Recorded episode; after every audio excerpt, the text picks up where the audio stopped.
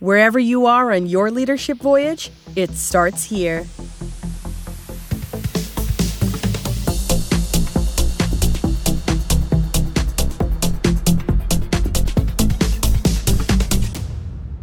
Hey everyone, welcome to Leadership Voyage, the podcast dedicated to your pursuit of becoming a great leader.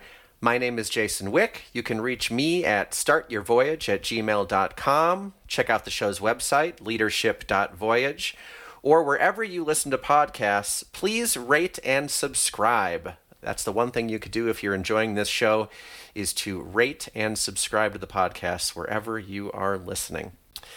Today I've got another quick episode. I'm trying to keep this uh, this theme going this year, or establish this pattern with season two of bringing you shorter episodes that capture some of the most interesting things that I'm reading. The hopes there that maybe I can share something that you'll be interested in diving deeper into, uh, even without uh, having a special guest. So I ran across this story a week ago uh, today I'm recording this. It is March 9th. This was in Forbes on March 2nd, 2023. The title of this story is The Emotional Crumbling of Leaders, which is a pretty powerful title. It's a pretty powerful write up, to be honest. So, last year, Deloitte uh, did a study, and it said that 41% of senior leaders are stressed, 36% are to the point of exhaustion. 74% of them say they're facing obstacles when it comes to their own wellness and their own well being goals. And that's 69%. I'm just going to say that again.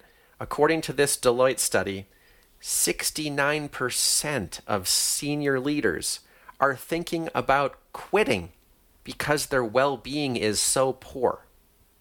In addition to that, Asana uh, delivered uh, the Anatomy of Work special report, and that also kind of confirmed 70% of senior leaders think that burnout is affecting their ability to make good decisions. Gallup also presented some research saying uh, the quote in this in this article is manager burnout is only getting worse.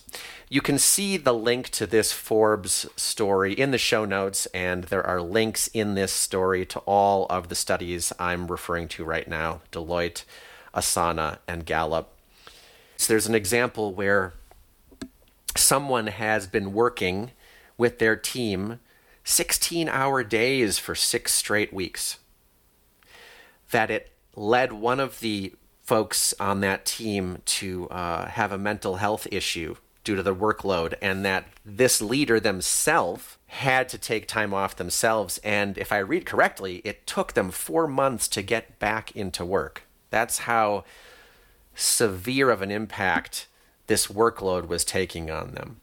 A second person, this person says that for the fourth time in the last couple of weeks, they have had someone come into their office and break down into tears. And they just don't know if they can take on the strain of this anymore. Finally, there's a third anecdote where a vice president was saying that they're listening to other job offers because it is so stressful where they are. And, and, I mean, just my little commentary on the side here for that third person who's looking for a new offer, uh, based on these studies, it doesn't sound like the offer, uh, finding a new offer, is likely to provide much of a better uh, circumstance, unfortunately. That's at least what those studies are saying from Asana, Gallup, and Deloitte. And so, how much stress leaders are taking on, and I and I really do empathize with this. And honestly, personally, as someone who uh, manages a lot of people, I can identify with it to a degree. So, leaders have their own work to do, and they're also responsible for taking on their team's mental and physical well being quite often. That the wellness of their employees is at the forefront of their priorities. Now, that does actually uh, that actually does sound like a positive thing, right? You say, well, we've got leaders, managers, however you want to name people, who are in fact caring about the folks who work with them and for them. That that's a good thing. We want to care about our fellow human. We want to care about the people who work with us, who work for us, if you want to think of it in a hierarchical way. The demand for someone to continue to do this to care about others' mental and physical well being essentially requires an endless supply of empathy and compassion. Remember earlier on in this article, it said that uh, 69% of senior leaders, according to one of these studies, sees roadblocks in their own personal well being as a result of their work. And we're saying here we're putting the well being and concern of others is the responsibility of these leaders. There is a saying, I'm not going to capture it right, I'm sure, here, but there's something about, you know, in order to take care of others, you have to first take care of yourself. If you believe in that term servant leadership, where a leader's job is to set others to set others up to succeed, to care for others, to basically work in service of others and the team to help them do a good job, that definition really does play into this exact topic. I find it really interesting and and sad, uh, honestly. And thinking of all of this reminded me of last year when I spoke with uh, Lisa Burbage. We talked about wellness and how wellness affects the bottom line, if you want to put a business spin on this. And uh, Lisa's entire business is around helping others with wellness in their businesses. And uh, yes, and it reminded me of part of a conversation that we had in season one. Stress and anxiety were there before the pandemic. It just, you know, it's on steroids now mm. uh, hmm. with um, an- people being anxious at work, um they're, they're you know the stress level they're tired um you know we've been going full throttle for yeah working at home had a lot of advantages but it also blurred the boundaries i was talking about yeah you know i see now people are tired okay we've been working from home now for you know almost three years two and a half years and and we're tired and we don't have an in us anymore. So I hear a lot of senior leadership people tell me that there's no productivity's down. Mm-hmm. Are, and and I, you know, my response is, well, they're tired, they're stressed, they're anxious. You can't keep expecting them to keep, you know, producing, producing, producing when they're you're not addressing their wellness needs. Further on in the story here, according to a Gallup poll conducted in February 2022, employees' perception of their manager's empathy has plummeted since the start of the pandemic.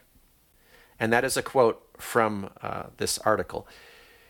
So what we're what I'm reading here and what what we're seeing come to the surface is, is this. It's a it's a kind of a, a a disappointing and frustrating almost thing to look at.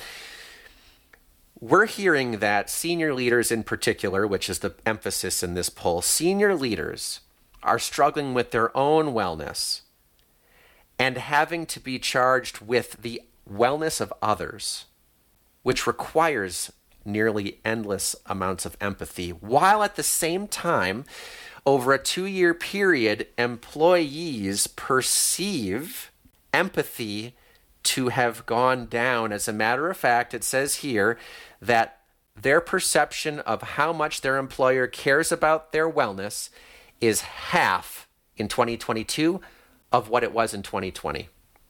And that there's a lack of emotional understanding between managers and employees. So, again, I'm going to kind of restate that again. The numbers suggest that leaders, they are very responsible for the, the well being of others. It requires significant empathy to do that well, at the expense of their own health, it appears. But at the same time, while investing in that, while focusing on it, the employees perceive half the level of care for them when it comes to manager empathy over a two year period. That is a major bummer. I, I, right? Just think about that situation. Imagine for a second if you're not a manager, or if you are a manager, either way, that you have an employee. And from your point of view, you're preparing for their one on ones. You're engaged in the conversations. You're listening to their feedback and their concerns. You're putting your best effort to really try to help clear blockers for them or to set them up for success.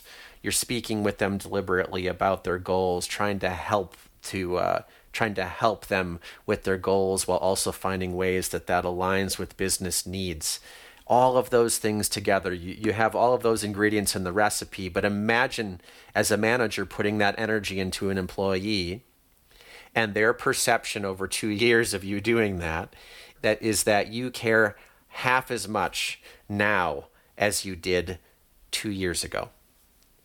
Maybe I'm simplifying it, but I, I feel like that that storytelling to me is what really hit me when I thought through uh, this article. I'd encourage you to go off and read this story.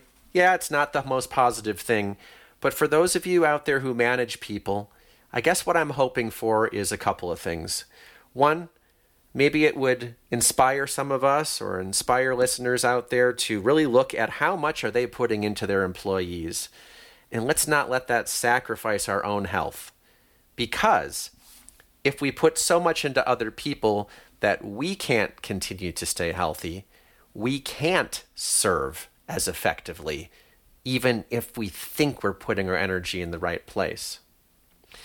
And in addition to that, just being aware of what others are going through out there based on the results of these studies and these surveys.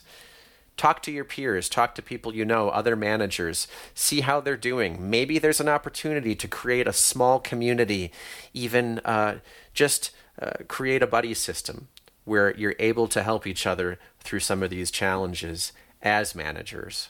I know that I've had some of those relationships in the past and have found them very helpful and effective. It is really nice to have someone that you can bounce frustrations off of as a manager, that you can talk to as a manager when you're struggling with an employee. And I don't mean uh, stuff where you're just going off and whining about it. I mean someone where you really have a strong relationship that you can help each other work through the challenges of management. So, anyway, go off, read the story. Hopefully, this could encourage a little bit of self reflection. I know that I'm myself thinking here uh, about a little bit as well, which is, uh, which is always a good thing. And uh, we'll talk to you next time uh, with another guest coming in the next couple of weeks here on Leadership Voyage.